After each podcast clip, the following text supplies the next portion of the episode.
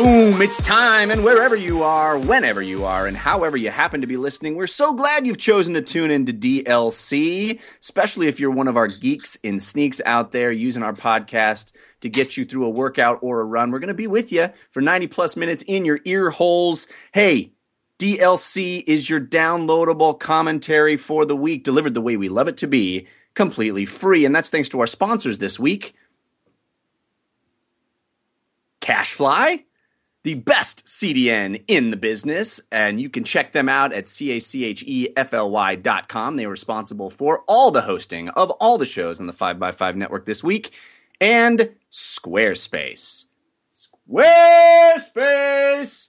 They brought the show to you this week, and DLC is the show, all about games in their many forms games played on desktops, laptops, and consoles, and also games that involve dice, luck, and cardboard. I'm your host, Jeff Cannata which is spelled with two N's and one T. And I'm joined, as always, by my friend slash co host slash nemesis, the guy who is a living, breathing rated R superhero movie.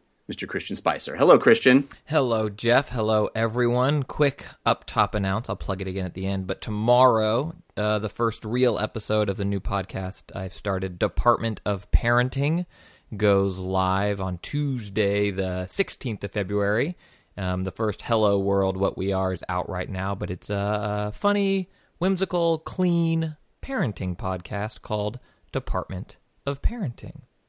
Cool, man. I'm the I'm parent excited with to check it out myself. Yeah, checking it out. Uh, hey, oh man, we got a huge jam-packed show. There's lots of news. I've been playing a ton of games, and we have an excellent guest to share in the proceedings with us. Uh, you know that DLC is always your downloadable Cannata and your downloadable Christian, but this week, oh, we are excited because once again, DLC stands for dispensing laughter and counsel because we have one of our very favorite guests back with us. You know him from Polygon.com, the hilarious My Brother, My Brother and Me Advice podcast, the Sawbones Medical History podcast, and so much more. Friend of the show, Justin McElroy. Hey, Justin. Ah, Jeff, I, I didn't know ahead of time that people would be running and listening to this show. I do not approve No? of exer- exercise of any sort. I don't truck with that kind of thing. You're just making the rest of us look bad. I don't appreciate the body shaming. And please go home. Oh, That's all. Well, um, that's awkward. I guess everybody can stop running now, but just keep listening to the show. That's Take the a break. part. Take this one's on me. Let me see. Do you see that one set of footprints in the asphalt? That's where I ran for you. Amazing. Uh, all right, guys, let's uh, let's get to. it. We got a big big show this week, so let's start as we always do with story of the week. Story of the week, it's the story of the week. Story of the week, it's the story of the week. Story of the week is the part of the show where we make our case for the most important stories that happened in the world of games this week. You can always submit stories for our consideration using our hashtag on Twitter. DLCSOTW is that. Or by visiting our subreddit at 5x5dlc.reddit.com. Um, some cool stuff this week. Justin, you are our guest, so you get first pick. What do you consider your story of the week? Uh, I I mean, for me, it's the the Destiny stuff. Uh, yeah. just because I I love playing Destiny sometimes, and I love thinking and talking about Destiny all the time because I think it's one of the most fascinating, you know, uh, games running right now.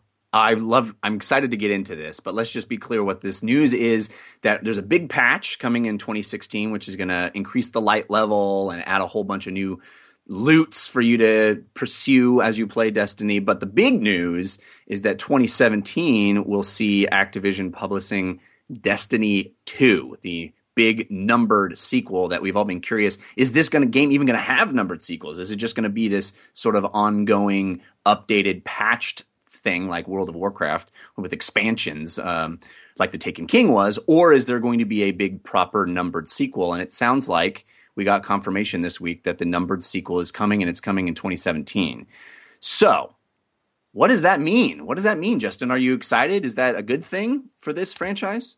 Uh, I think it's probably too long uh, between like the the original game and and a proper sequel. For for me, I I felt like 2016, you know, felt right. Um, uh, my problem with Destiny as it stands right now is that I really like treating Destiny like a something that I return to when there's new things to do and play through the new stuff. And you know, it's not a subscription based game, so I feel no compulsion to keep hopping back in there and and and you know, quote unquote, getting my money's worth every day or week or month because they're just there isn't money on the table. So it's Right. you know, I, I buy my new things, I check it out, I, I advance. Um, but this move towards uh, rather than you know a, a big patch in in recent months uh, through through until this big one is is released later this year, they've been focusing more on sort of like live events. Um, you know, holiday based things, or uh, there was Sparrow Racing a while back, and uh, I. I I fear that that kind of muddies the waters uh, for for Destiny because I, I think that that's sending the message that this is a game that you can be playing all the time. That they're just giving, you know, those sorts of events are are, are sort of the bare minimum you could get away with doing in something like a World of Warcraft, uh, which which does ask you to constantly be playing. That, that it is it is promising constant things for you to do. Um, Isn't that what they want this game to be, though? you know, it, I think that they set themselves up with an unrealistic expectation by doing that. I, I guess that you know they for them, you know, if I'm Destiny, I don't necessarily as long as you're coming back and buying the things that I have for sale, as long as you're coming back and buying my my patches and expansions, like I don't really care because you I'm not getting a monthly subscription fee from you. And I think that that's that's a very um it's a very different sort of product that that that Bungie i- is making is in the process of making with Destiny. And obviously, you know, we've read a lot of uh, behind the scenes stuff about how the false starts of Destiny have sort of impacted the final product, why the narrative was was more muddied than it should have been, et cetera. I really, really liked the last uh, uh, expansion. Um, and I and I thought it added a ton to the game with some of the best narrative work that has come uh, out of that game. I just feel like that these smaller events are it, it they muddy the water because I think the messaging should be play Destiny, see the new stuff, and then we'll catch in a little while. I mean, the problem hmm. the problem that that Destiny has, I think, is that the way it's structured right now is you play through the new stuff and you work really hard to grind out the best items. You, you know, if you pl- if you want the best stuff, you play beyond sort of the quote unquote new content and really get into the the the grinding of it. You know, constantly playing the raids over and over and over again. And I think that uh, the the the issue with that is once they launch a new expansion, traditionally, historically, uh, it invalidates your previous gear. So it really makes that seem like kind of a waste of time. Uh, and and and I don't think they should be encouraging people to necessarily play that way. I think the ideal Destiny situation is you know you you get in when there's something new and then and then you get out. Um, that of course muddies the water since it is a multiplayer game. You know you have people need to play with other people. Uh, you know, in order to to progress through a lot of this stuff. But you know, if, once you open it up to if they had actual matchmaking for raids and things like that, that would be that problem would be solved pretty easily. Well, you have you have something like a Guild Wars or even Diablo that sort of exists in the same economic model, at least of hey, we're only going to charge you when new stuff comes out, but we give you stuff to do the whole time, so you can be constantly playing. So your this remains your your mainline game. Um, but I, I, I take your point, and I think you're right. I've never really heard anybody express it that way. I think that's a very interesting take on the game because, from my perspective, I never got into Destiny enough because I did feel like it was missing the keep me playing every day hook and and just getting just grinding for better stuff. It just wasn't enough for me. I wanted more variety in the kinds of things i was up to but um i you know i, w- I never really was the hugest destiny fan anyway. Christian what's your what's your feeling on this? Well, I really hope that the this year's expansion isn't called Muddy the Waters because um, well if it has a cool muddy waters soundtrack that'd be cool. It uh, I think the hard part for Destiny is creating the system of giving the hardest core players something that they find rewarding to do as quote unquote end game or holdover content until the next big event type thing comes along. And I think what they've done is they try to go for this lighthearted approach. You know, it's Sparrow Racing, it's the Valentine's Day stuff, it's you know, yeah, you're over leveled and you're overpowered, but here's some cute stuff where you'll get some new shaders and some new little things and trinkets, and this will be enough for you to keep playing and, and to keep you coming back. And and I think to to Justin's point about um you know, they, they discredit the gear you just got when the next big expansion comes out. I mean, you've certainly seen other MMOs try to tackle this complication as well. And I think the complication is, or the problem is, how do we allow new people to jump in now that might be excited about the Taken King or you know big new boss or big new world, big new expansion, while not having them immediately be uh, overwhelmed by the bad guys they're facing, but also give the players that have spent so much time with us a reason to come and play and have them not feel like oh just because you bought a $20 expansion now you get my level 400 gun and i don't know what the answer is like i know Well, certainly a numbered sequel seems like the. I mean, if a numbered sequel seems like everything you've done up till now is invalidated. Like numbered sequel to me says we're starting fresh. You're starting at level one. This is a new game. I think that is a way to do it. I I agree. I don't know that Destiny wants to be Call of Duty though. Every year a numbered sequel. I don't think it was set out to be every year we hit reset. Well, it certainly isn't every year, right? It's been what three years, four years since Destiny came out. I think Destiny 2, in my ideal world, when you get Destiny 2, you can throw away your Destiny 1 disc. And I Yeah. and I think that it's completely unrealistic to think that, you know, gear in any meaningful way will will continue to be usable. I think you'll have to to start fresh there. But I think it would be patent madness to get rid of the the areas like to not include those as part of destiny 2 that world that universe feels small enough already you know why not if you could go into it with a playing field that is already doubled in size like why wouldn't you That's um, interesting. The idea that a Destiny two would have a whole bunch of content, but also all the content from Destiny one. Also, I don't know if you know. I don't know if it's as much you know the content for Destiny One as as much as it is just like the the planets. You know, Mars, Venus, Moon, uh, the Cosmodrome, the Dreadnought are included in Destiny Two. As a, a, a- by which I mean you don't go back to Destiny One to do things that were happening there. Destiny Two is all the new stuff plus the old environments are still you know included as part of the game. I just I think that it is you know, uh, the problem they would have is you see there are going to be people who just don't want to move on. If it if Destiny 2 is a completely separate entity, then you then you fracture the the player base and I certainly don't think you want that. I think you want people who have Destiny 2 and are playing Destiny 2 to be able to access the thing that the Destiny 1 players are still doing because you can't if if you you know section those two off then it it seems like an invalidation of everything they've been they've been working towards. Doesn't that limit what they can, the changes they can make, and what they can do? Or when you go back to Destiny One areas, you're like, like no more backflips. I don't know what it is, but mm-hmm. it, it, it makes it more of a wow in the sense that, oh crap, how many things can we layer on this engine that's 40 years old now? Versus here's this new thing and addresses all these problems. Because one of the issues they said with Destiny in terms of updating it and creating the, the changing the loot drops is the back end or the the program that they have running this thing isn't the you know they can't just go in and control C, control V, and now we have a change. Like it's a big deal to make changes to um, to their system. So I wonder if they want to just get away from that and get to something else. uh, the thing that makes Destiny so interesting to me is that I think that you are both like completely right. Like it, that is a 100% legitimate concern, but I think it's an equally legitimate concern to say, "Hey, we have this entire player base, first player base. We're not supporting you at all anymore, and we don't. You know, we we want to transplant this entire audience."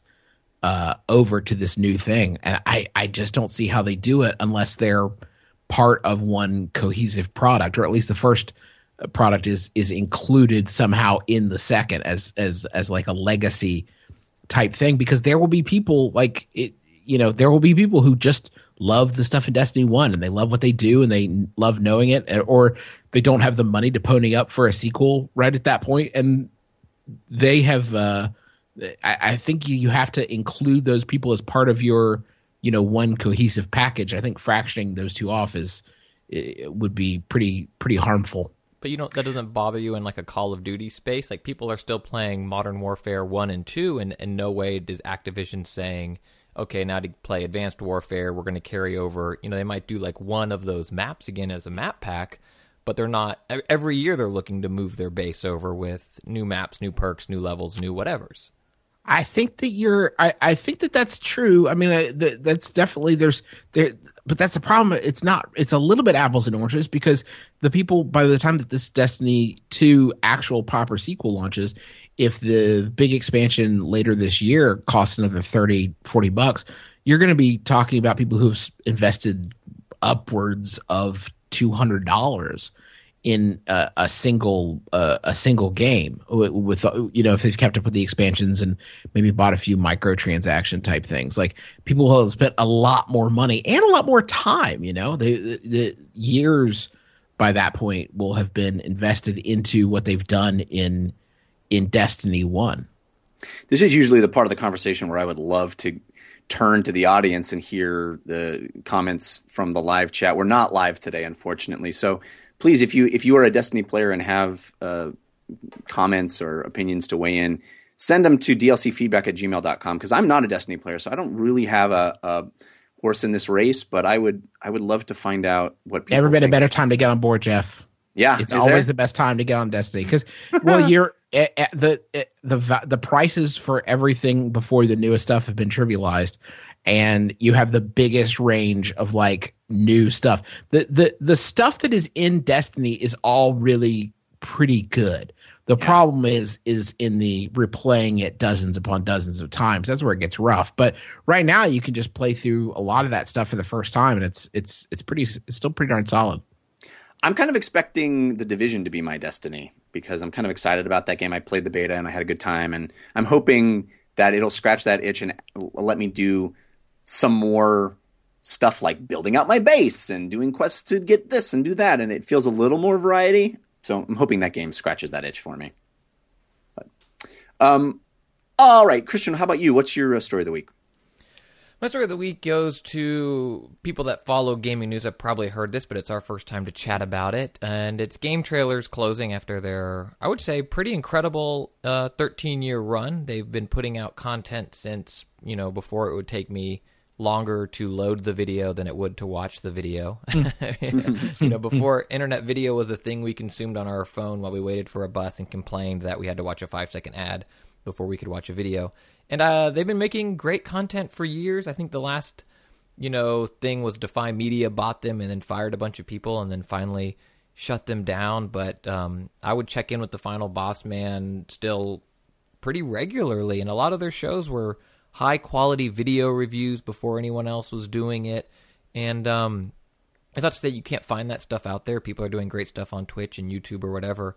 But I think when an institution that created, in my opinion, a lot of really great content uh, closes shop finally, it's you know time to reflect on them and uh, you know pour one out for game trailers. Yeah, Justin, as somebody who is in the business of creating great gaming content um, online and has been for years, uh, does this speak to how difficult it is to make that work? I mean, if the uh, you know a known quantity like game trailers has to close down, or, do you guys feel that pressure in a way that maybe we don't understand?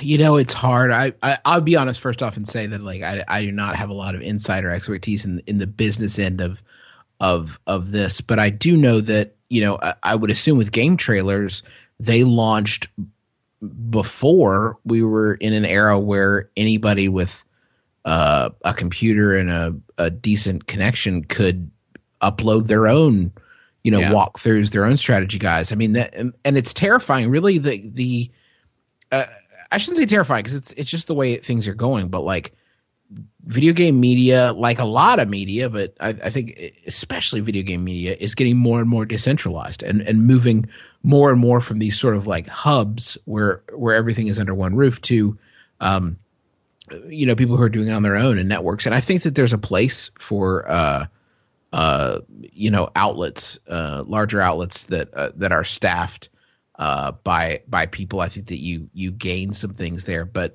um you know for a site that launched with I mean, like, look at the name, like, and and obviously, this is not to speak to their content, but more just sort of the way things have sort of evolved out from underneath them.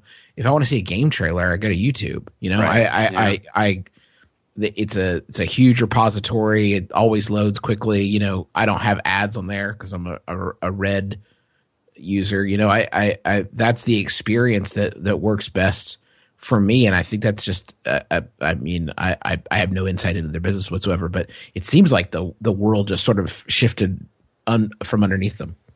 I think that's absolutely accurate. Yeah. I mean, you're right. Game trailers, you don't need to go to a site called Game Trailers to get game trailers. And in fact, you know, I, think they were tr- transitioned over the years into creating original content and having other reasons for you to get to their site rather than just looking at game trailers, which is why they launched because there was no place to find game trailers, uh, you know, in one central location. But uh, you know, it's it's difficult to when you have these big hubs like YouTube and uh, Twitch that are around that allow anybody to upload anything and have excellent content and really take the the production cost and uh, basically reduce it to next to nothing for the average game producer, uh, game video producer, uh, to have sort of a bloated production arm that is devoted to making content for one specific site rather than distributing content wherever anybody wants to look at it that's i think that's where things are changing is that people don't care where they get something from. If they get it on youtube if they get it on twitch if they get wherever they get it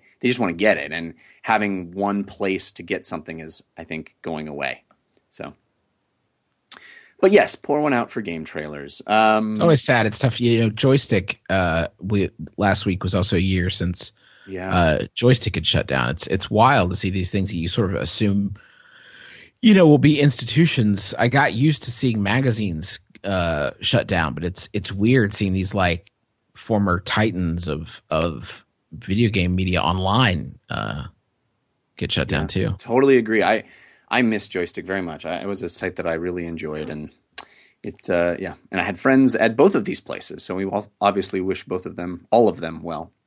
Um i you know i'm i'm conflicted as to what i would pick for a story of the week. I think probably uh, this idea that uh, the quantum break is coming free on PC if you pre-order on Xbox One is a pretty interesting line in the sand, and I and I I'm hopeful that it indicates uh, a progression, and I'm not sure it does, but I'm interested to bring it up in conversation with you guys because the news this week obviously is that Quantum Break which had been announced as an Xbox One exclusive, is also going to be on Windows 10. This is not just on PC; it is specific to Windows 10 operating system, and so you have to have Windows 10 in order to play it.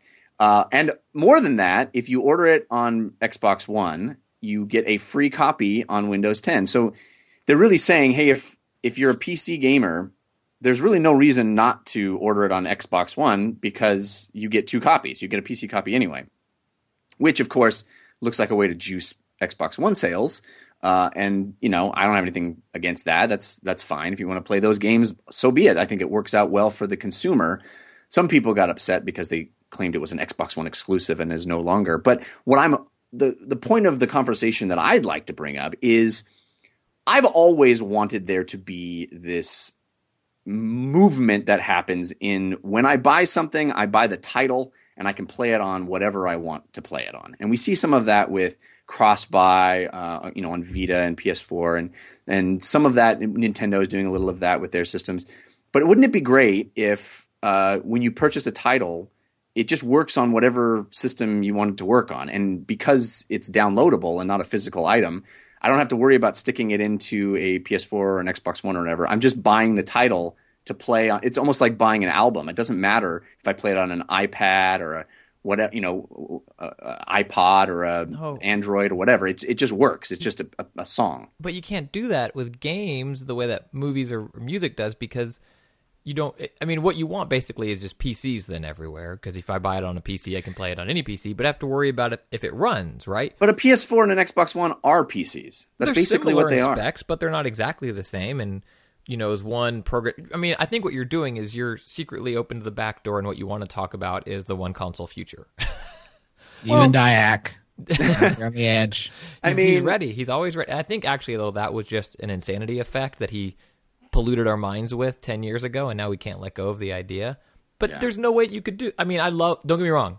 I love the idea. I think the way we get there, Jeff, and maybe oh, have I finally won? How we get there is with Netflix of video games, right? Like for real. How we get there is PlayStation Now because then you buy the title, buy the rights to play the title. You don't own anything, and then you can play it on anything because all you need is an internet connected TV. I'm less. Uh, I am less uh, bullish on the uh, the one console future, and and more specifically, what Jeff is talking about, sort of a one storefront future, because I don't want anybody to have the keys to that store. I don't want anybody to have the keys to that console. Like, what? Who would you trust? to be that company because it still falls to a corporation. Quantum Break is a great example. You know, where you can play Quantum Break uh, on your PC and on your Xbox. Cool. You can't play Quantum Break through Steam because it'll never be on Steam. It's a Right. Windows 10 exclusive. So, like, yeah, that that is what the future would look like. Is that's fine. You can play it on Xbox One, and you know, in this proposed, you know, situation, you can play it on Xbox One or you can play it on your PC, but you're going to be playing it through you know Windows 10 and you have to use our storefront and and by the way we have no competition that scares the hell out of me i mean like the idea that that these consoles would i mean uh uh you, you know i think look at the uh look at what almost happened with drm uh, before the launch of the Xbox One, they announced, well, you, you're going to need, you know, basically used games won't work anymore. That won't be a thing anymore. And all it took was Sony saying, well, uh, we're, we're not doing that. Go suck an egg. For Microsoft to be like, oh, no, no, no. Sorry, it's our mistake. We actually meant the exact opposite. We're totally reversing that. In in a one console future, that that don't happen. You you will see a absolute uh, uh, manhandling of video game consumers to a point where like I think it would almost create another console. you know what I mean? Like it would be so bad that somebody else would be like, "Listen, these, these people suck. Here's another console. Forget those guys." And it's like, "Oh, okay, we're back where we started. Perfect." I, I I mean, I I'm not advocating for a one console future. I mean, Christian kind of brought that up, but I but it's the same thing. I no mean, no, but it's want- not. It's it's not. It, it's actually kind of the opposite because if you look at it like uh, a, you know a Blu-ray player, you you buy the Blu-ray and then you can buy whatever player from whatever manufacturer you want. If there's one way the thing works, then anybody can make a box and and there's there is no controlling entity for the box. There's just an agreed upon set of instructions and that's kind of what Dyack was talking about too. The one console future wasn't hey one we all decide on which company makes the console. It's we all decide that the consoles that we all make all are compatible with each other. And that's a PC, yes, but the idea being that no one has a proprietary thing, no one charges a licensing fee to get on PlayStation or Xbox because there is no controlling entity. It is just open, completely open, and we all know that when you buy a Blu-ray player, it plays all the Blu-rays. But how? But Blu-ray, the the Blu-ray movies could continue for. I mean, Blu-ray movies could be continue to be put on Blu-ray for the next hundred years, and Blu-ray itself, like the demands put on a Blu-ray player, would never be be be increased. It would always be the same requirement of a laser reading a disc, Right. which is all we need from a Blu-ray player. With a, a video game machine, if you have a single standard, how do we evolve that standard? Who get, who gets to make that decision to say like, hey, listen we're upping the standard. I, I mean, I don't know how you do that without fracturing that back out into multiple, you know, multiple consoles again. I don't, I don't know who who gets Yeah. to make the decision th- to upgrade architecture at that point. Well, I think to support Jeff's argument of this kind of like one media style future, whatever you, whatever nickname you want to call it, the Obama death panels. I don't know, whatever, whatever label you want to put on it. That's not the catchiest name. it certainly has happened before in other types of media where HD DVD said we're going to up the standard, we're going to go this way, and Blu-ray said we're going to go this way, and before that, laser laserdisc said we're going to go this way, and data tapes said we're going to go this way. Well, no, it's it's happening in the sense that Blu-ray came out and said, "Hey, here's the standard for 1080p video on a disc," and it's like, well, four years goes by, and they go, "Well, we now we need 4K Blu-ray." So everybody who wants to upgrade can upgrade to you know. So there are these these uh, incremental shifts, I, and again.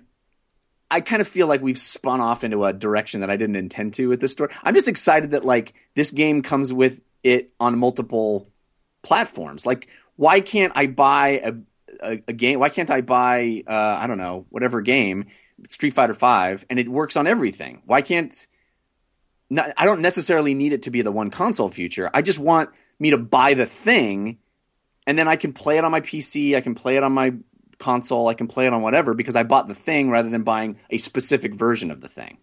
I love that idea, and I think the way it's implemented is through a system like PlayStation Now. Not you know, but I think it's cloud gaming that that eventually delivers this idea to people. And I, I love the idea of having everything on everything whenever I want it, whenever I need it, and all you need is a screen and an input device to play it. Love that idea, and I, I think I think cloud gaming is how we get it.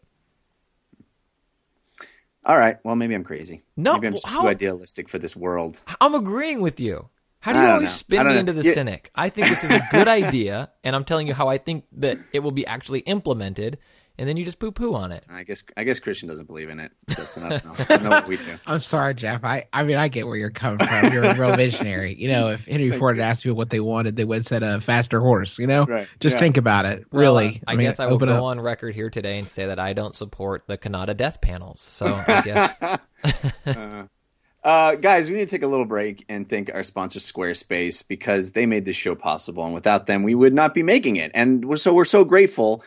And not only that, I use Squarespace. Squarespace is a fantastic service. If you have any reason to create anything on the web, you should really look into Squarespace. I house my own website. JeffCannata.com was created on Squarespace, is hosted on Squarespace. Everything that I needed to create a high quality, cool looking website, I found at Squarespace. That's because they have cool templates, but you can easily adjust them. You can make anything that you want with their easy to use tools that allow for drag and drop editing. What you see is what you get. You just kind of mess mess around and you play. You don't have to have any kind of uh, programming skills or HTML knowledge. It really just works the way you want it to.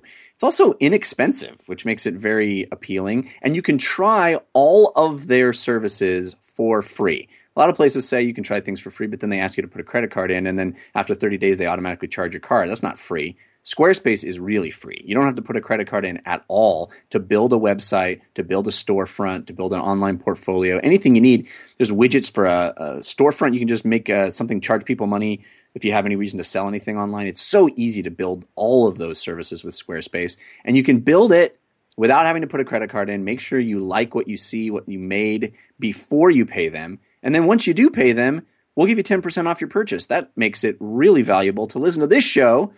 We're going to help you out. All you got to do is go to squarespace.com slash DLC and then use the promo code Jeff sent me, J E F F S E N T M E, all one word, on your way out of the check. And uh, we'll give you 10% off your first purchase. That's pretty cool. So check it out. Check out squarespace.com slash DLC. They know that you heard about it here. It helps us out. And you can save yourself 10% by using that promo code Jeff sent me. Thanks to Squarespace for supporting the show. We appreciate it. Uh, all right, guys. Just uh, one other news item I wanted to bring up. Um, the PC gaming press conference is returning to E3. We heard this week, and they claim that they have learned their lessons. Uh, Justin, I'm assuming, like us, you found it a little wanting last year. It was the best. I man, I need. Let me say, it was kind of a rough E3. I needed that. I needed it. um, I think it's a great idea. Honestly, I, I it was so poorly, um, so poorly constructed and handled and and produced, and everything about it was pretty was was pretty rough. But conceptually, I think it's like a pretty good idea. Um, to give PC gaming that platform. You know, I would be a lot more cynical about this if I hadn't seen what Geoff Keighley has done with the Video Game Awards over the past Yeah. 10 years or so and and the way that has evolved from something that I was that I watched that I hate watched to something that I kind of like watch now um and and I think is has become something that's genuinely tasteful and representative of the medium in a really positive way and and pretty uh, a pretty big highlight of of that uh, time of year. I I think that it you know anything's possible. Uh, you know, the first time out, it, it- you know, everybody bombs, right? Yeah. like you you tried something, it didn't work. You know, you thought that so much of that stuff conceptually, right? Like anytime you're putting a a show like that together, like so much of it has to be just like I don't know, maybe this will work, maybe this will be good. And then when you finally mount it, it's like, okay, well, I can see where we went wrong here. Yeah. You know, so I, I have, I, you never know. You know, I have, I have no reason based on what they put up there to, uh, to, uh, to think that they could, they, they could make something quality. But I, I also have no reason to doubt that they can learn from their lessons. I two things. First of all, I definitely want to start the term like watching. I like watched it. Uh, that Yeah. needs to catch on if it hasn't already. Um, and uh, secondly, I I want to know who I need to contact to try to be in the running to help host this thing because I really want to be a part of it so bad. But uh, I think that's probably unlikely. But I think uh, I think that there is definitely possibility here. My question to you guys is: They really attempted last year to create a different feel. And they accomplished that. It just didn't work out too well. But the different feel was, you know, it felt like a sort of late night talk show where people came in and sat at the desk, and it really didn't feel like a press conference. Do you think that what they need to do is really embrace the the template of the big high production value E3 press conference? Does it need to look like a, a Microsoft, a Sony, a, a Ubisoft, a, a Electronic Arts? Does it need to look like those kinds of press conferences to to work? I think that you would have a tough time building something like that if you didn't have a single interested party who was choosing how that stuff is handled, right? Like, I'm not sure if you have a an, an EA or a Microsoft putting one of those things together. Um, you have the then the company, you know, who's ponying up the dough has final say on what its priorities are, what it wants to highlight, what the the big announcement to open and close with is. And I think, you think that they're a servant to too many masters? yeah, I mean, I, I would think that. I mean, I, I don't even mean that in a derogatory way. I mean, if it's just you know, okay, I'm going to give you a, a trailer for my new game. What kind of placement can you offer me? Yeah, Um, that'd be that'd be tough. I mean, that would be that would be a little tricky. I think. I, I I think you make a great point. Uh, what do you think, Christian? Yeah, it's it's hard to do well and easy to do poorly, unfortunately. And I think Like everything, like exactly like everything and, and i think even some of the best e3 press conferences of all time have a considerable amount of eye-rolling moments like when they microsoft brought in the ford gt an amazing car uh and almost you know like for two seconds and then like why did that happen like the amount of logistics that went into making that happen must have been kept someone from their family for months, right? and then we see it and we're like, oh, great. And then you bring in one of the biggest pop stars in the world to come play your show, and everybody's like, yawn, to show me try. It's it's hard. It's really hard to do well.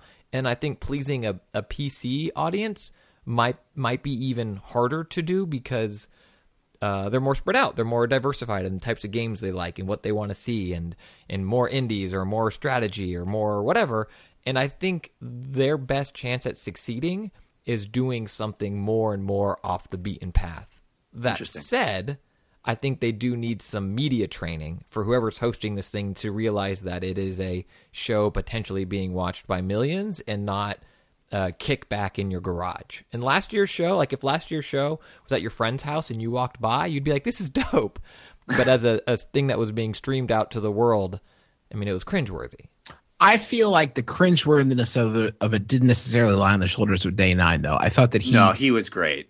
I think that he had some really rough material. I mean, if somebody came to me and they're like, "Hey, Justin, uh, we need you to interview somebody for 15 minutes about why this video card is so rad," like I'd be like, "Okay, well, I'll be over here at the bar." Uh, like I think that that was that was the tricky thing, and also, uh, it was two and a half hours long. No, but like I don't care if it's Neil Patrick Harris hosting that bad boy. Nobody can talk about video cards for two and a half hours to keep that fresh. Nobody. Yeah, I mean, I think yeah, that's that's the biggest thing they need to learn how to do this year is say no to people, or you know, be, and I I think it's tough when you're starting something new and you it's not produced by you know Valve. It's not like Steam is coming out there and going we're we're a platform holder. It's it's being produced by a magazine or an online site really, and it's hard for them to. They're just trying to get people to to be there to make to add content to their to their conference and you know, to, to be able to say no to people, I think might have been hard in year one. And I hopefully they learned that it needs to be tight, it needs to be focused, it needs to be bombastic. It needs to have a little bit of spine to it to say, "Hey, here's reasons why you should be excited about own, owning a PC." And mm-hmm. there's there is some salesmanship that needs to happen, not just information. And I think there was some information conveyed in the show, but there wasn't a ton of zazz. Needs more zazz. Yeah, they definitely need. I think they need some announcements, some reveals, and that's so hard. I can't imagine how hard that would be to get with like an untested uh, show. You know, trust us. You, you know, we can handle it.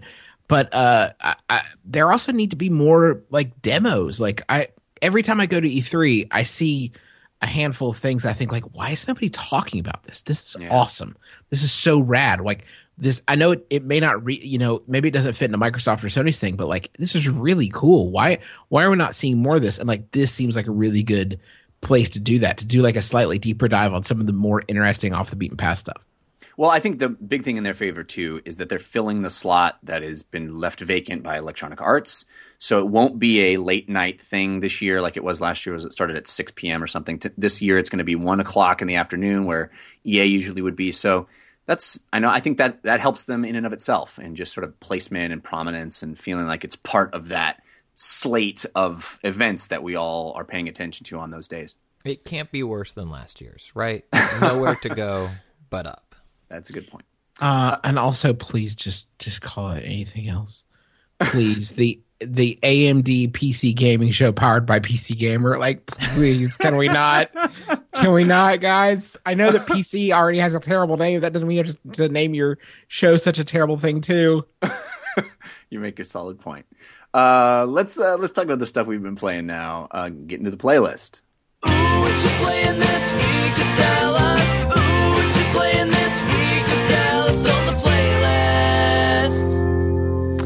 Justin, what is on your playlist this week?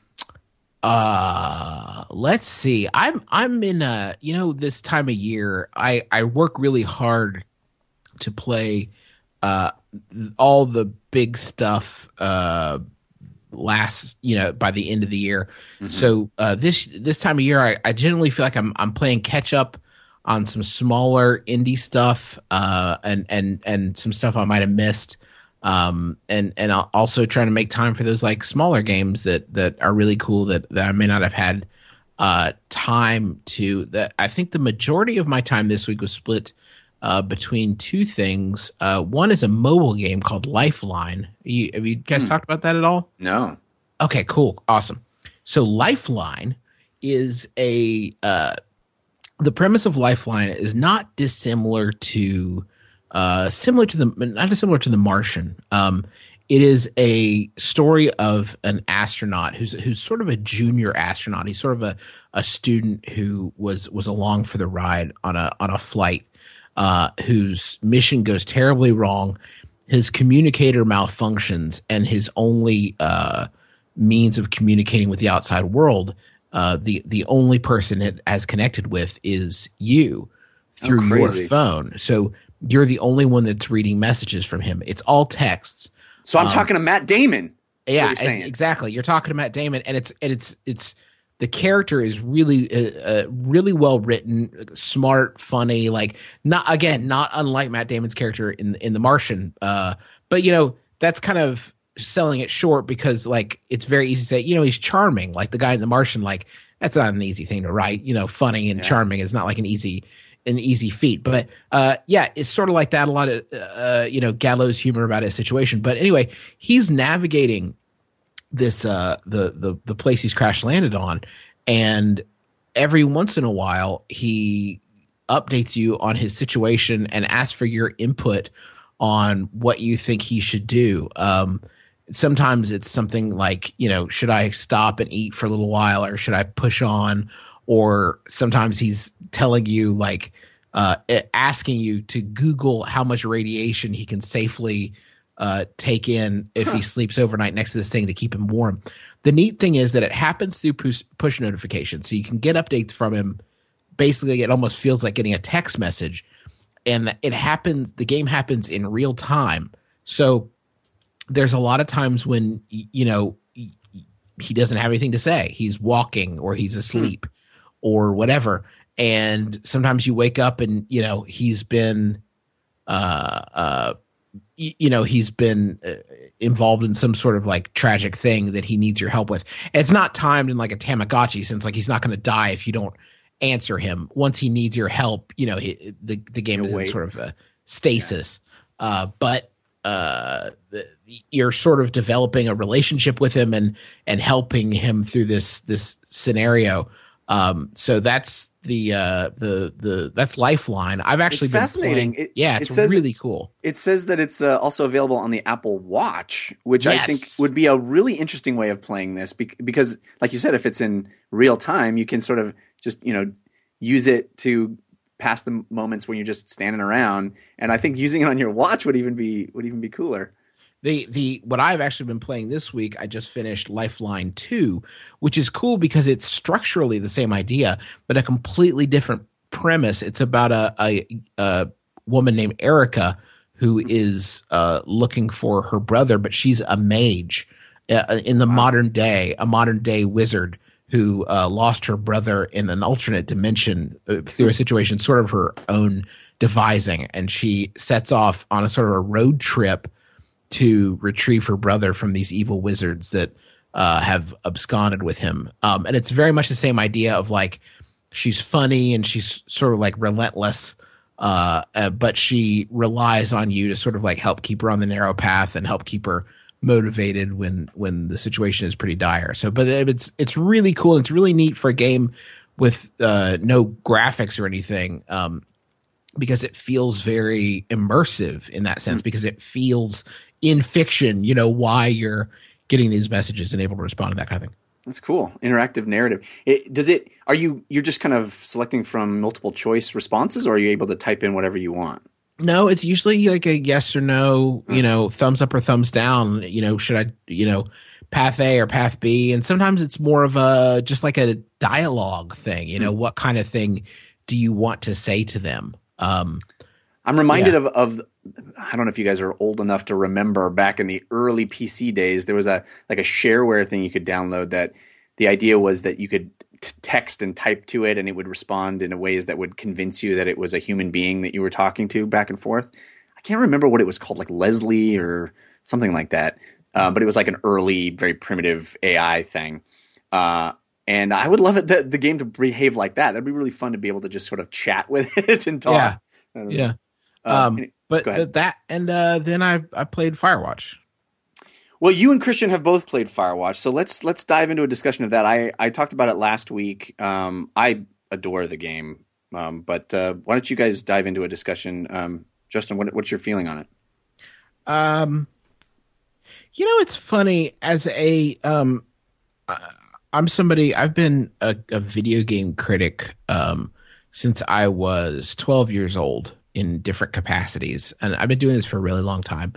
And I feel like at this point in my life, Mom, he's reviewing video games again. yeah, I had a, a video game review column in the local newspaper. that Me I too. with a- That's how I started. Guy. Really? Yeah, when I, used was to cut- fourteen. I used to cut them out. Uh, I this other kid had a video game column, and I used to cut him out like all of his columns out of the newspaper and put them into a binder That's and awesome. save them all. And then I took over the job from him. And anyway, um, that's a long story. But it, That's but how I so I. That's crazy. so I started doing that when I was a kid, and so I've been doing it for a long time, and I feel like I have a really good vocabulary for like talking about how games succeed or fail and how like uh, mechanically games work. Um, I feel kind of stymied by things like uh, Gone Home and Firewatch and that sort of thing because I feel like more and more with those sorts of games, I'm being asked to evaluate how a narrative works because like the narrative is really what you're signing up for. And it's hard for me because I don't feel like I have critically the sort of like vocabulary to like deconstruct a narrative and talk about the things in the narrative that like work for me and don't work for me. And I don't think that that's unique to me. I think a lot of game critics are probably faced with this th- this sort of issue. So like sometimes I feel a little caught up. This is all by way of saying like it's hard for me to talk about Firewatch because I don't first off like I don't want to talk that much about the story because it's really like what you're playing for. Like you really you would lose a lot by not getting it. But I, what I will say is that um I think uh, it what I really love about it is that it uses it it it a lot of people said it could work as a short story and it, or it could work as a short film or what have you and I think that that's probably true but what I love about it is that it is endemic to gaming it is Mm-hmm. the, the the the mechanics that are built around this narrative in Firewatch, the mechanics of um, using a map to find your location, the mechanics of communicating to someone only through um, a walkie-talkie, um, Right. the mechanics of like even something as simple as you can pick up um, trash while you're working and throw it away, and it doesn't have any effect on the game like mechanically, as near as I could tell. Um, and I think like all those mechanics like inform the narrative. They they they are the uh, this idea of like orienteering and isolation are the the fact that it is a game improves the narrative because it is bringing you into uh things that make the narrative work better. It's like better equipping you. The, the, like isolation, for for instance, like gives you this sense of paranoia um, that I don't think you would get if you were just reading it or watching it. But since you're living it, you're really susceptible to that, and I think the game plays with that in some really interesting ways. I, I- couldn't agree more. I think you say that so eloquently. I, I, I'm, I'm, I think of something like the movie 127 Hours and how much more impactful that movie was. Even though I, you know, I love that movie and I think it's very impactful as is. But even more so would be if I was responsible for getting myself out of the woods or the wilderness. You know, Right. the idea that you are responsible for navigation is I think it, it does add to the feeling of what the story is trying to convey. And what I love about the game is that you have to talk about it from a narrative perspective. Like I don't I said last week that I don't think the ending of the of the game is particularly a home run. I don't think I find it particularly satisfying. But the fact I praise the game to high heaven because I'm having those discussions because for once we're finally getting to this place in video games with, with games like Gone Home and, and this and, and others that we, where we are in that realm of having to deconstruct narrative and talk about the story that's conveyed and how it works and the fact that it's not because I'm just sitting there watching cutscenes, but the playing of something, as you said, informs the story of the thing. Christian, what about you? What, what's your feeling? Yeah, I, I I think this is what makes games special is that a game like this exists alongside tomorrow Street Fighter Five comes out, and Justin's job is to review both of them. and it's like, I mean, maybe not you personally, but you know, like a game critic's job. There are people out Yeah. there who did Firewatch and then did Street Fighter Five, and it's just like. I guess film critics have to watch The Avengers and then have to watch Room as well, and you know those are very different films. But you know, uh, you don't need hand dexterity to fully appreciate Room or Avengers the way you do Street Fighter Five, and um, that's what's so great about the medium is that it's so many things. Firewatch specifically, um, what a beautiful game, and not in terms of its polygons that it's pushing out or whatever, but the art design and the art direction and the and the the color, the study of color that's happening in it, and the color design choices that they took in making this game. Uh, I Twitch, I streamed it on Twitch yesterday or yesterday last week on Thursday, and you know just sitting in a field as I watched the sun set between um, aspen trees and, and played with the light dancing and the shadows that it was creating is just really, really, really gorgeous. Um, I'm have not finished it. I know it's not that long of a game, but you know, got distracted with other things. Um, the narrative I find so far to be compelling. The voice acting, like you mentioned last week, Jeff, is is spot on and, and really well done. I think to some extent the um, pick up and interact with things it's cool that you can do it, but it's also I feel like the way it looks in the game is almost the way my nine month old picks up and interacts with things. It's like pick up this coffee pot and then you're holding it in your hand in front of you and it's like examine, but examine is just kind of like turn your wrist right or left. I mean, it's literally how Claire picks up things and looks. She's like, uh, uh, uh, uh, uh, well, it's, it. it's interesting because the there is a there's a whole layer of interactions in the game that aren't there for any real reason. Like the game, the game provides you with a camera uh, early on, and I, because I'm a trained video gamer and was intrigued by the mystery that the game establishes, I almost exclusively use that camera to take pictures of evidence. Like I was, I wanted, yeah. I wanted to, to, to, you know, record all of the evidence so I, I had it. And by the end, when the game, I'm not, there's no spoilers here, but when the game says, "Hey, you can develop those pictures and we'll send them to you as real pictures," I was like, "Oh, but I just have a bunch of pictures of like the inside of some dude's house," and like, you know, like there's, Yeah. there's, you know, I didn't realize that really the only reason that that is even there is to just put you in that place and give you this this kind of sliver of freedom that is expressive of what it might be like to be in that place. And I find that to be really compelling. And and yeah, it's it's a simplistic thing to pick something up and just rotate it or whatever. And some books in his his loft work and some books don't. And but it also sort of provides this immersion and this kind of this feeling of of being in that place that I don't think would be as prominent if it didn't have those things. I, I like their inclusion. I think the next step is that we find a way to get rid of the examine button. And once you pick it up, you know that you can manipulate it because, of course, you can because it's Yeah. a, a rock that you picked up. And Yeah. I, I really do. I love the immersion in this game. And I, and I tweeted out now what I'm going to say my dissatisfaction with it. And I'm playing it on PS4. And it's not game breaking. I'm going to finish the game even if there's no patch.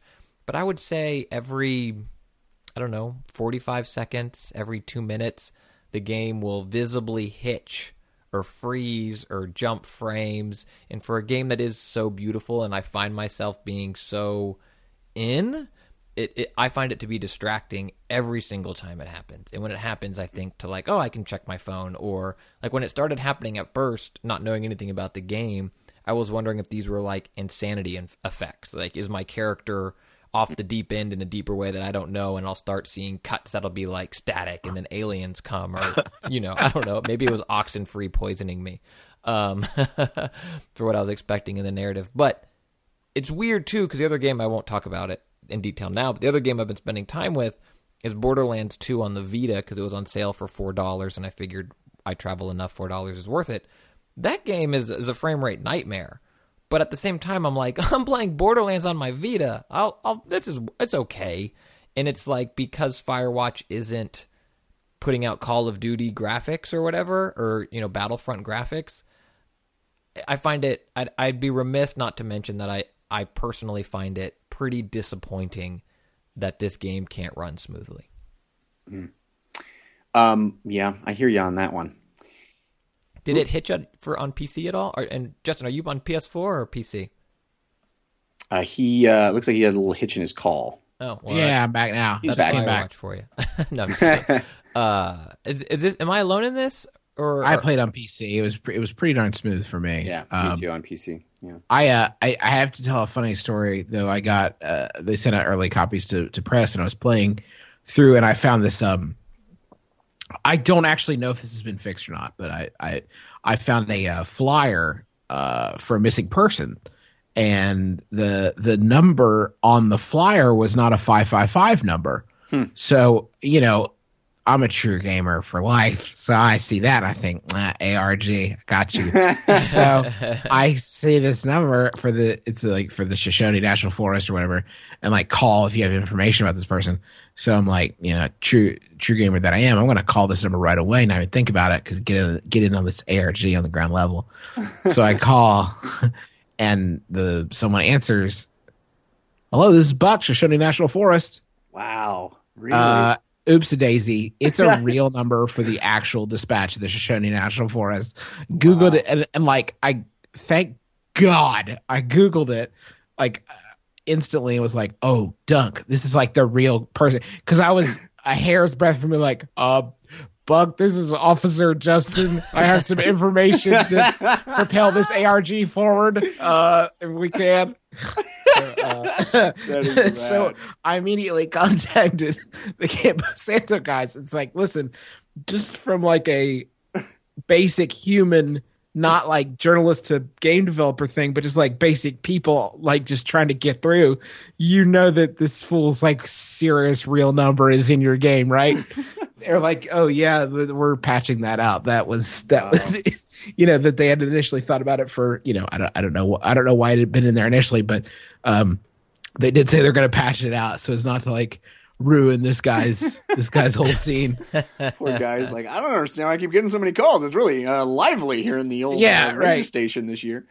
Um, I just yeah, I that's kind of stuff though that I think is what makes this game special. Like I, the fact that I spent so much time cleaning up beer cans because I cared about the fact that I'm not going to allow beer cans to just stay in the forest. I don't know. That's what makes the game special.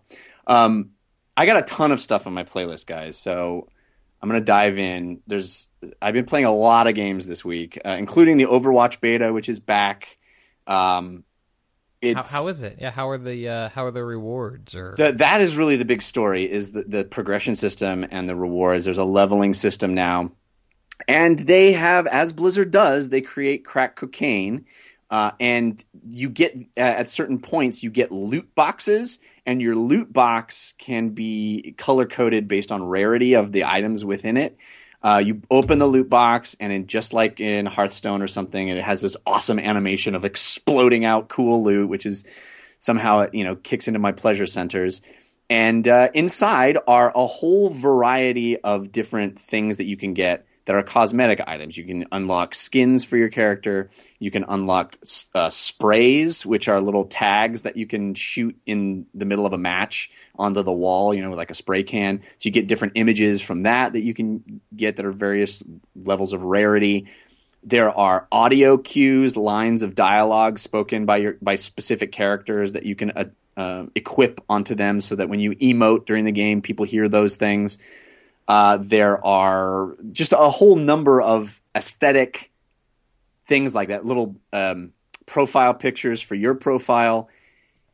So while I don't find any of them particularly compelling in the same way that I do in something like Heroes of the Storm, mostly because I'm in the first person view and I don't get to see my cool uh, my cool skin, or I don't really I'm not going to spend time tagging because I'm so busy just trying to stay alive and win the match. Um, I do think it's pretty clever. There are these new animations that are sort of like um, sort of like in Street Fighter or Mortal Kombat, the animation that when you start a fight, but they'll happen at the end of the match for whoever had uh, a particularly good play, and you can unlock new animations that are really cool things that are just kind of showing off your character. So all kinds of stuff like that to just keep grinding away and achieving and finding and unlocking. And that to me, it goes so far into making this game more playable, leveling up, having carrots at the end of sticks. Um, I'm still not a huge fan of the game itself just because I'm not very good at first person shooters. But it, there's a lot. I mean, there are characters that I've found now that um, there's a character called Lucio that is a healer that all you need to he sort of have has a passive heal and all you need to do is be near your teammates to heal them uh, and you can still shoot so you're sort of just running around and trying to be close to people uh, and not having to have the responsibility of being the one that gets killed. So there's lots of characters like that that allow you, people who aren't the best first person shooter players to still find joy in it. I'm not in love with the game even though i'm playing it with friends and you know having that fun communal experience. But the the progression system is super clever, and I think uh, I think will go a long way into making this game crack for a lot of people. Can you get into that yet? Like, is that open or is it? Just... No, it's still closed. Yeah, Oh, but uh, I'm sure it'll be open not too not, not too long because uh, the game comes out in April or something, right? Doesn't it? Maybe June. I don't know. To some extent, Um, this is the best news possible for you, though, Jeff. Like, imagine if you did love this game. It would be bad. Yeah, I got. I can't. I can't only have one Blizzard game going at a time, and that's you know that's why I had to stop playing Hearthstone. they will make you love it. Give give them time. I They know. know. they will adjust the knobs and sliders that they have directly hooked up to your brain stem. Dude, and they'll just up the fun. They just are waiting. It's bad. It's not. You're not wrong in any way. Um, a couple other things I played. Another beta. I I played the Hitman beta, uh, and again, not a huge Hitman fan. Not a huge fan of um, assassiny, stealthy kind of games, but pretty clever. Pretty clever stuff here.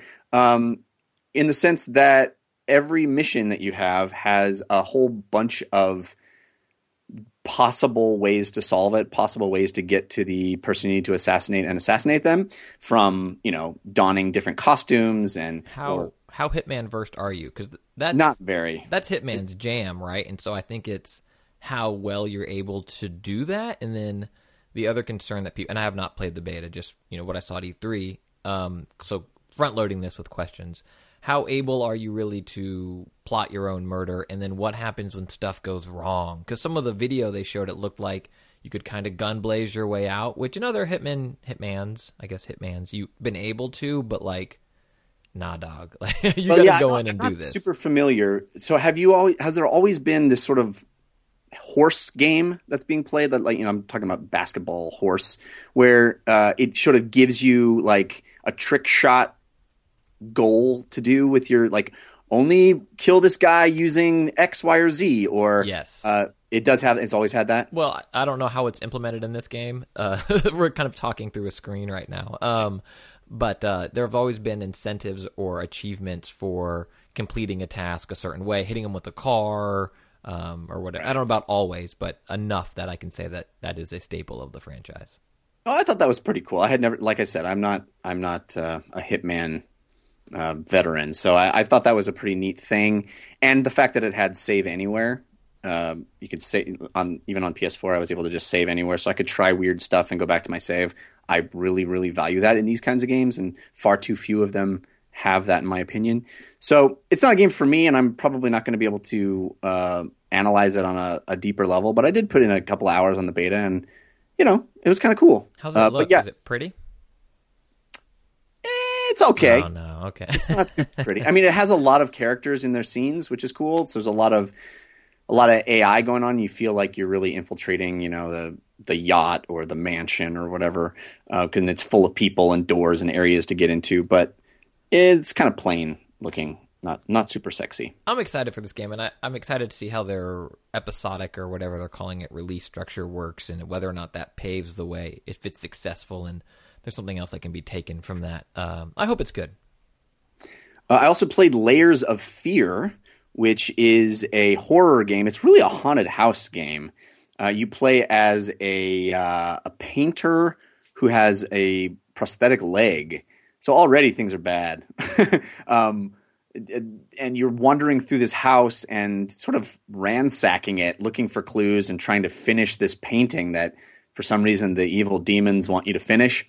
Um, this game is gorgeous. I'm playing on PC on the high settings, and it is really, really pretty, really, really evocative. And the, you know, there's all these crazy psychedelic effects that happen when you look at a painting. It'll like smear, or a demon face will pop out, or whatever. I mean, it's it very much is a haunted house, and you're wandering through opening cupboards looking for clues and scraps of paper that have messages on them, and trying to put things back together and finding the key to get through the door that'll lead you into the basement. That's a terrifying rat maze of ghouls. It- I mean, it has some jump scares. It also does a thing that, um, for me in particular, is really terrifying because I have a terrible sense of direction. And maybe one of the reasons I don't like uh, first person shooter games, by the way, is I have a hard time with direction in first person games. Um, but it'll like it'll like mess with the geography of the house. So you'll walk through a door and then you turn around and walk back through that door and you're in a different room than you left from so it'll it like messes with all of where the rooms are connecting to um, and i find that very disconcerting and scary i mean this is a very scary game i was yelping uh, alone in my room my wife came in and she was like are you okay i was like ah, it's a scary game I thought you meant like just reviewing restaurants in the surrounding area. yelping I guess that was a bad term. I'm just uh, I was uh, I was twittering alone in my room. Um, Which also sounds like a thing you do when you're afraid. I was, yeah, just, I was just twittering in the corner. yeah, exactly. Um, anyway, Layers of Fear played on PC. Uh, it, it's it's scary. It's it's scary. It, there's not much to it uh, as far as gameplay mechanics. It is basically just a it is an amusement park ride. It is you wander from place to place. You, you, it's kind of linear, although you can go pretty much where you want. But it, you're getting scared, and uh, the game looks really pretty, and the story is you know whatever. Um, your kind of average horror tropes, and there's you know scary baby dolls and faces that are contorted and stuff that you'd expect to find, but it, it's all very effective and all very well realized. And Yeah, if yeah, you yeah. want Let's get to the big guns. I, I see something here, Jeff, and you're teasing you- me. What do you see? I, I see a game that has a five in it. It involves fighting on streets. Uh, here's the storm. That's the one. Yeah, it's uh, stay in your lane. Uh, yeah, um, I got an early copy of Street Fighter Five. I haven't put too much time into it because I literally got it this morning. But uh, I got up early and played um, a bit, and um, I will obviously be talking more about it next week. what you I'm playing really on? excited. PC, PS4. PS4. Okay.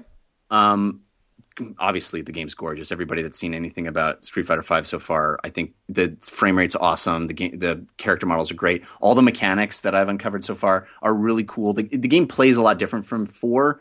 In it feels a little slower. It feels a little more deliberate. Um, there aren't any sort of global specials. There's now this V counter move that's specific to each character, so it does a different thing depending on who who you're playing as, which is really interesting. But the game's not done. Like I don't understand why they put it out. The game's not finished. How so? Stuff in the menus just doesn't work yet. And it's like, "Oh, that'll be that'll work in March. That'll work in June. Come back." Uh, I mean, they're putting it out they're they're unveiling Street Fighter 5 as this sort of ongoing platform, which I think is a really cool idea in the sense that I've you know, as much as I love Heroes of the Storm, I look at that game and go, this is a perfect model for what a fighting game could do. Like, why the MOBAs, the free to play MOBAs, the way that they are an ever evolving ecosystem of competition is what fighting games should be. I mean, Mortal Kombat should be doing it. All the, the big fighting franchises should abandon this sort of numerical release thing and just be a platform that evolves and that constantly updates. And I think that's kind of what Street Fighter V is trying to do, but it's just not there's not anything in the game yet. I mean, there's the standard stuff, and all of that works great in the sense of if you have somebody sitting next to you on a couch and you want to fight them, it's cool. The online portion is cool, but there's no the modes. There's all these modes in the menu that you click on, and it doesn't. It's like, oh, come back in March when we unveil that. There's a the basic story mode, which is like anybody that's ever played a Street Fighter game in a home console before, or even in the arcades for that matter, knows that if you start playing as Chun Li or Ken or whoever, you can just play arcade mode and you end up fighting the last boss, like M. Bison or whoever it's going to be, and then you get a cutscene.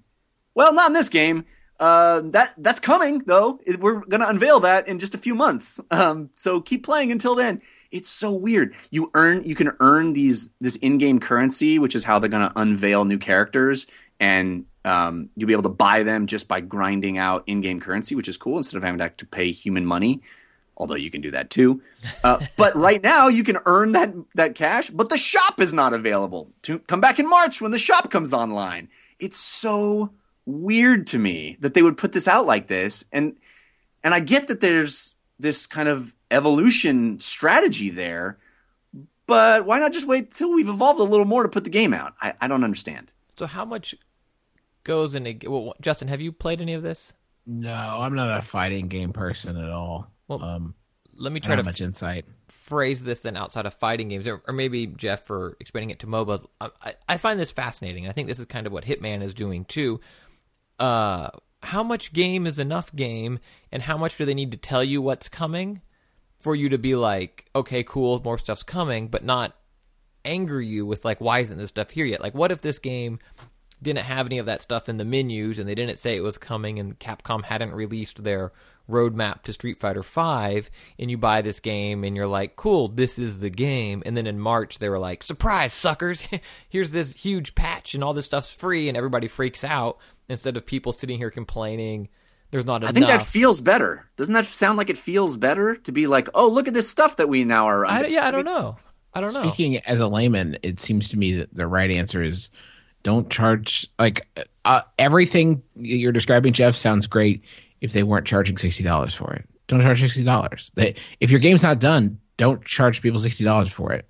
Like charge them twenty an hour or whatever, and then if people want to buy the story later, they can. But like, Well, the just good don't news charge people is- sixty dollars right now. The good news is you don't have to buy the story later. Like all that stuff is going to be free. They say so. Um, they are charging you sixty dollars now. At least they're not charging you more later. It So- goes against the that idea though. Like I think the multi-platform thing you're talking not multi-platform the the sort of single platform game as platform thing is the future for a lot of these types of franchises. It's just like it seems a um, it seems like a fundamental sort of misunderstanding of what that platform is or how it works or how that con- conceptually applies if you're charging people $60 for a disc okay Yeah. like it just that that seems to be against the spirit of the whole thing It's tough. I paid eighty dollars. I think it was eighty, maybe more, for the first Street Fighter. Was it Street Fighter Two Championship Edition on Genesis? And that had arcade mode and peer v peer, you know, local co-op multiplayer, and that's it. And Well, that was a different time. You know, it was like listen i paid you eight dollars for that- shadows of the empire okay we all did some things in the 90s we're not proud of Yeah, I do bought not the 3DO. smack about. Okay, that's yeah, that's dumb. Um, I don't know though. It's it's I, I- it's hard because I think if this game launched without telling you about any of that stuff, people would be like, "That's a shell. Don't do it." I hope online works. And is that enough? But doesn't this this kind of circles back to the very first conversation we had on this show, which was the Destiny conversation, right? Of they kind of did the same thing where they charged you sixty bucks and then they kept releasing new stuff that kind of fixed the game. I mean, it's the kind of the new the new paradigm here uh, with how these things are released. At least at least with Street Fighter's case, they keep saying they're not going to charge you, although. It, se- it seems like grinding the new ca- enough money to get the new characters is going to be pretty intense. So I don't know. I don't know, guys. It's really good, though. I'll tell you that. We'll talk more about it next week. Like I said, I only put in a couple hours this morning, just kind of experimenting around. But I, even then, I was like, well, but what's there to do? I mean, the funniest thing is the game starts with a quote unquote cutscene that looks like, um, um, what's the what's the word? Storyboards. It looks like a storyboard for an eventual thing that's we're gonna, we're gonna put the colors in later. Yeah. It's so odd. It's so it's like an anime like still frames hand drawn anime still frames with voiceover on top of them. It's like well at some point we're going to finish this but right now we're just going to give you these. Very odd. Um is there anything else you guys want to talk about? We're kind of running a little long here but um any other games you want to talk about? We can move on. Uh, Justin, anything else you got? No that's it for me. Cool man. All right well let's uh let's carve out a little bit of tabletop time.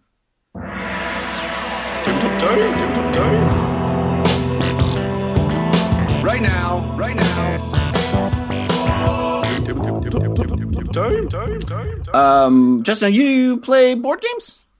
Yeah i've been known to play board game or two. What do you you got time. anything you wanted to bring up uh i i just don't know what you guys have discussed like oh um almost nothing so Oh, great. Well, perfect. Um, I, monikers is probably my favorite thing right now. Y'all play monikers? I've heard this game is excellent. I have not tried it. Uh, It's a party game, right? It's, it's a it's one of those great games that like it would have worked a hundred years ago. You know what I mean? Like Yeah. this idea, the idea of it is so sort of like simple and perfect. But basically, um, you have a big deck, uh, uh, you know, a big box of cards, and on every card is a, a an idea, um, concrete stuff, people, places, things. Um, maybe it's the crocodile hunter or Hitler's mustache or um, the uh, you know I don't know this the a narwhal or Nyan cat or uh you know wh- whatever. And then on every uh on every card there's a brief description of what the thing is and then a name. And the game goes in three rounds. The first round you're allowed to say whatever you want to get your team to identify it to uh, identify what is on the card uh, and you're going through the cards trying to get through as many as you can in 60 seconds and split into two teams. So you, you're the one of the players on each team stands up and they're going through their cards and they, they can say whatever they want other than obviously the name of the thing to get their team to guess. And you go through that way trading off the decks every minute um, until you go through the entire deck and you choose about 40 cards uh, for every game. In the second round you can say one word only one word but you can uh, enunciate it and pronounce it however you want to as many times as you want uh, and your team has to guess the trick is that it's the same 40 cards Right. so they know what the cards are they just don't know you know so a And lot of times remember how they p- guessed them last time, or how exactly so you have some like time. reference points for Yeah. something that happened uh, but you only get one word third round is uh, no words uh, just movements but you Charades, can move basically. yeah basically basically devolves into charades um, but it's this really cool thing of uh, one of the neat things is that everybody chooses everybody on each team chooses like five cards that they want included in the game, which are, it's just really smart because it makes it it sort of self selects for whatever group you have playing. Like if I'm playing with my in laws, for example, like I'm gonna not submit a lot of like the meme type stuff, Yeah, like the right. meme heavy type stuff. I'm gonna keep Yeah. it a little more pop culture. Um, but it it makes for a lot of fun, and it's one of those that really anybody can play. Uh, very short on explanation. You know, I just did the whole thing in two minutes. Um, not a lot of like, which is for me is essential for a good like party game type thing is that I don't have to explain rule after rule after Right. rule.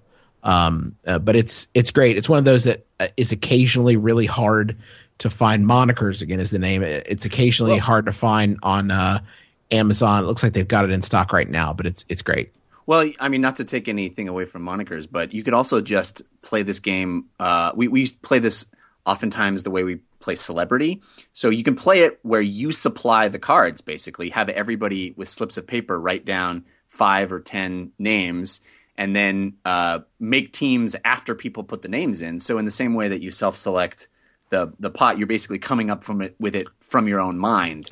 Um, so you can do that without ever having to pay Well, for monikers. Jeff, I'm not in the business of putting hardworking board game creators out on the street, but Yeah. maybe that's your I. particular fetish. I, I don't know. better man. I like to support artists. I don't I don't know what to say.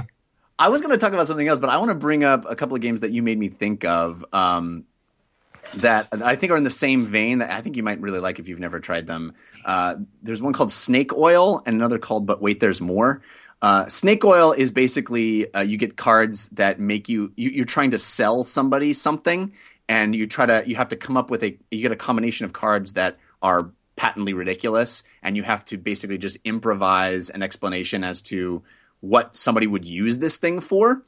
Um, and in the same way, but wait, there's more, uh, has the same kind of idea where you're trying to sell something. It basically uh, supposes that you are on a um, on a, an infomercial and you get a you have a card in front of you and everybody else has a card in front of them that has some sort of thing about this mystery product and you start, have to start describing this mystery product and incorporate uh, some some things that are on a card about this mystery product. And at a certain point you say but wait there's more. And then you flip over your card and it tells you something new and you have to then incorporate that into the Oh, improvisation. And then yeah and uh, it's it's an, uh, in the same way those games that are sort of just built for people that are clever and are, just want to have a, a lubricant to have fun anyway you know?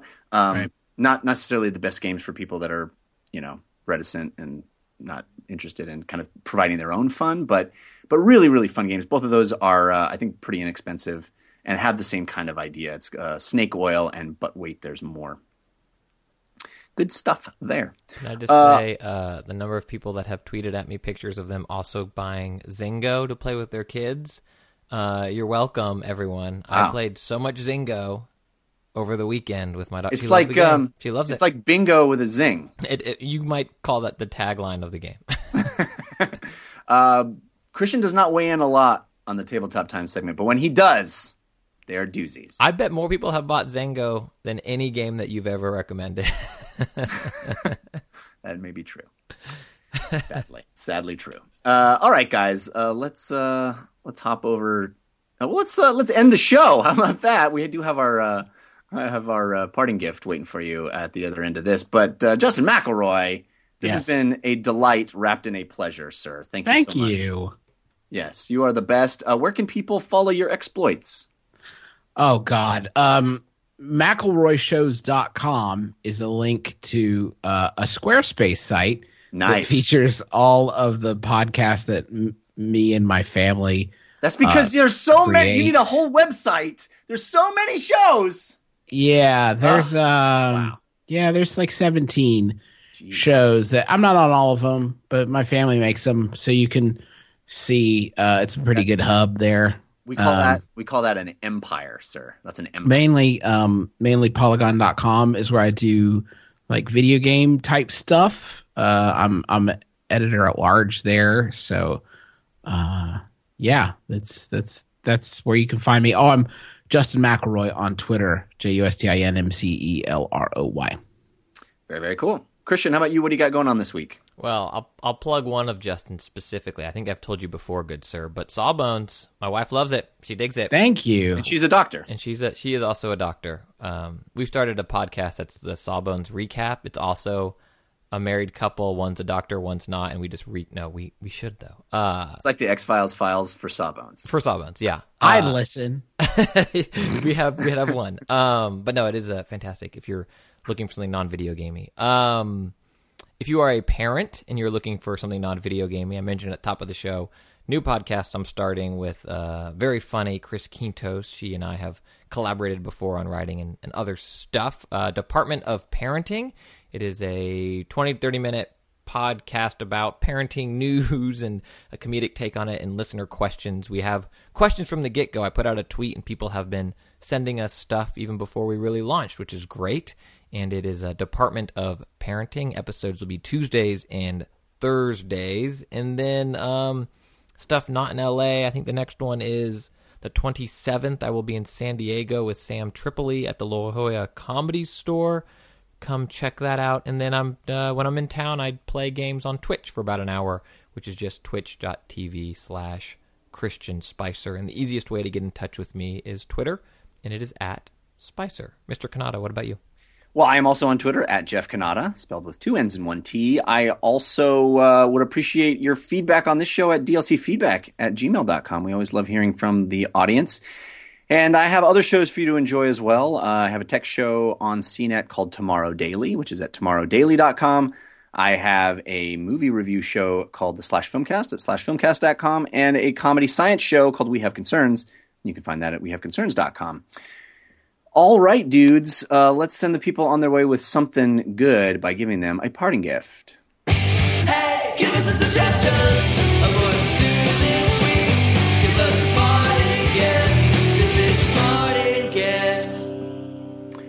Mr. McElroy, do you have anything that you can recommend that perhaps is not a video game to get people through their week? Yes, uh, I would like to recommend uh, uh, two podcasts if I could. One is relentlessly self promotional, not in the way that I make it, but uh, in the way that my brother makes it, and it's for the website I work for. But it's called Cool Games Inc. And it's about uh, my brother Griffin and uh, Nick Robinson, who makes video for Polygon. Uh, they create uh, every week. They take a random suggestion uh, of a game concept from the listeners, and then they go through these suggestions and turn them into uh, a fully fledged uh, video game that they then pitch to a guest. Um, I have laughed more. It's three episodes in. I've laughed more at this than I have uh, in 20 episodes of most game shows. Um, their very first episode uh, created a game that was a half roguelike, half cooking game with Kinect functionality called Grandma Wants It Al Dente. About uh, well, you have to listen to the whole episode, but it's it's it's uh it's great. It's called Cool Games Inc. And the whole thing is structured like they are actual game developers uh, selling these products, um, which they are not. My second recommendation is uh, one of my top favorite podcast that I recommend to everybody uh, called The Worst Idea of All Time. Have you guys talked about The Worst Idea of All Time? We have not. It's like it's basically one of my favorite shows. Two guys from New Zealand named Tim and Guy. Uh, they uh, decided uh, almost on a dare that they would watch the film Grown Ups Two every single week for a year, and then review it as soon as they finish watching it. And it goes from uh, hilarity to existential crisis so many times uh, and it is absolutely outstanding. They finished that project and then moved on this year. Um, they are watching Sex in the City too every single week for a year. Um, and that film is two and a half hours long. Uh, and uh, when I asked them why they chose that film, they said they thought they kept imagining people seeing the running time and laughing really hard at it. So they decided to do that as a joke. They've watched that one 48 times now and done 48 episodes of them reviewing.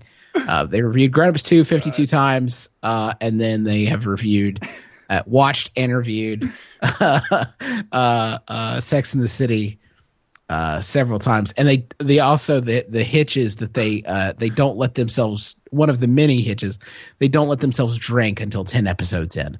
So the first ten episodes are completely stone cold sober, and then they have a real barn burner of an episode where they let themselves drink for the first time. Uh, That's the- fantastic. Conceptually, it's a hilarious idea, but like in practice, to make that listenable 52 times is is an accomplishment. It sounds to me. It, just- it is it turns into uh, uh basically goes from review to like really experimental improv comedy all centered within the universe of grown ups 2 and sex in the city 2 they also have episodes that are uh full length commentaries uh, of the films. One of their most recent episodes from Sex and the City, they needed to catch up, so they recorded two back to back full length commentaries for Sex and the City 2 in a uh, a five hour long episode called Five Hour Energy, where they watched the sh- the movie twice back to back, and it's so long that they couldn't release any more episodes that month because their podcast provider didn't give them the bandwidth. oh my Uh, god. so it's amazing. It's called the worst idea of all time, which it is. Wow. It's accurate. We actually do a show. The my brother, my brother, and me, uh, me and my brothers, our show, and and the worst idea of all time. We have our own podcast together called "Till Death Do Us Blart," where we watch the movie uh, Paul Blart Mall Cop Two every year. It's an annual podcast that we release once a year on American Thanksgiving. Um, and then when one of us dies, we have to find a replacement. It's the world's first annual eternal podcast. So that we have it. already actually named our successors who have become very invested in keeping us alive, um, which is nice to have people pulling for you. So I someday, like 200 years from now, that podcast will still be going with all new. That is it's like, the idea. It is designed to be a perpetual, infinite podcast. That is the that is the plan of till death do us blart. Yes, it's like it's like that old uh, that old Zen conundrum where the the man replaces one board in his boat every time a board goes bad until one day he's replaced every board in his boat and he wonders if he has a new boat or if it's still the same boat. yeah, that's It's like that, yes, except Paul exactly. Blart, Malcolm too. Yeah, exactly like that. Uh, I don't know how you can follow that, Christian, but go for it. Something totally different. Maybe I've mentioned it before, and it is officially summer in the apocalypse here in Los Angeles, as it's, I believe it's 92 today. But as the rest of the country is digging themselves out of snow and looking towards spring or summer, one thing I think you can prepare for is get a pair of Vans slip-on shoes. I get no money from Vans. They in no way tell me to say this. I think Vans. But we're open to it. I think yeah, they are open to it Uh, and drink a lot of Budweiser with my family. Um, I, I I think Van slip-ons should replace flip-flops. I don't think people should wear flip-flops. Uh, My feet get sweaty in vans, dude. When I don't have any socks. you wash them, Wash my feet or the shoes. the shoes. If What about stinky- like while it's sweating? It's uncomfortable and gross. It's not that uncomfortable. It's not that gross. Uh, what's gross is your feet in flip flops, Jeff. Get a pair of Vans. Find a find the shoe that's right for you. I love Vans slip-ons. Gray has been my go-to for years. Maybe check it out if you haven't heard of Vans. I will consider it if Vans actually becomes a sponsor. hey, Weird, Al, um, Weird Al has a ton of those. He has an insane collection of Vans slip-ons. is How could you so? go wrong? See, aha! I'm I'm on the side of Weird Weird Al, Jeff. He can't be Yep. wrong. He can't be wrong. It's right in his name. I don't know what that means. Uh, guys, I want to implore you. If you've listened this long to the show, you know that I uh, do my best not to steer you wrong, and I want to implore you to do something this week. Find a theater in your area that's playing the film Where to Invade Next, and just go see it. You may have preconceived notions about films made by Michael Moore. I understand. Uh, you may have a political difference with him. That's fine too. Just go see it. Just go see it. You can, if you decide you hate it afterwards, I don't think you will, but I, I would love more people to see this movie. It's called Where to Invade Next. It has nothing to do with the military. It's a silly idea where um, Michael Moore goes to different countries and quote unquote invades them by himself and sees how other countries deal with some of the problems that we have here. And I'm telling you guys, it will it, it will transport you. It'll make you laugh. It will uh, maybe make you think about things in a in a new way. And it's not it's not preachy. It's not a polemic. I don't believe. I, I think it really does just show how other people do things. And when I was a little kid, not very, I, I think, well, not little kid, teenager, I left the country for the first time. I, I traveled abroad for the first time. And it was a massively eye opening process. And anybody that has traveled abroad can tell you, you come back a different person than you left because you have a perspective that isn't just myopic and centered on yourself and the people around you that are all sort of grew up the same way. This movie is the movie equivalent of that, where you get to see, hey, there are some other ideas in the world that are different than the ideas that we have, and maybe some of them aren't aren't good, maybe some of them are good, but they're out there. I'm telling you, this movie will be entertaining. You will enjoy it, even if you have political difference with the filmmaker. So try it. Where to Invade Next. It's playing in theaters. It just opened on Friday. I can't recommend it higher. All right, I'll get down off my soapbox now. I hope people actually take me up on that, though. Uh, even if even if you think you're going to hate it, uh, I bet you won't. All right, that's going to do it for this episode of DLC. Thanks to uh, Justin McElroy and Christian Spicer. Uh, thanks to uh, all of the folks that are listening now. Thanks to Patrick L. and Sean Madigan for providing music for the show. Uh, we will be back next week with a new episode. Uh, until that time, think about what you put out into the world, make it a better place.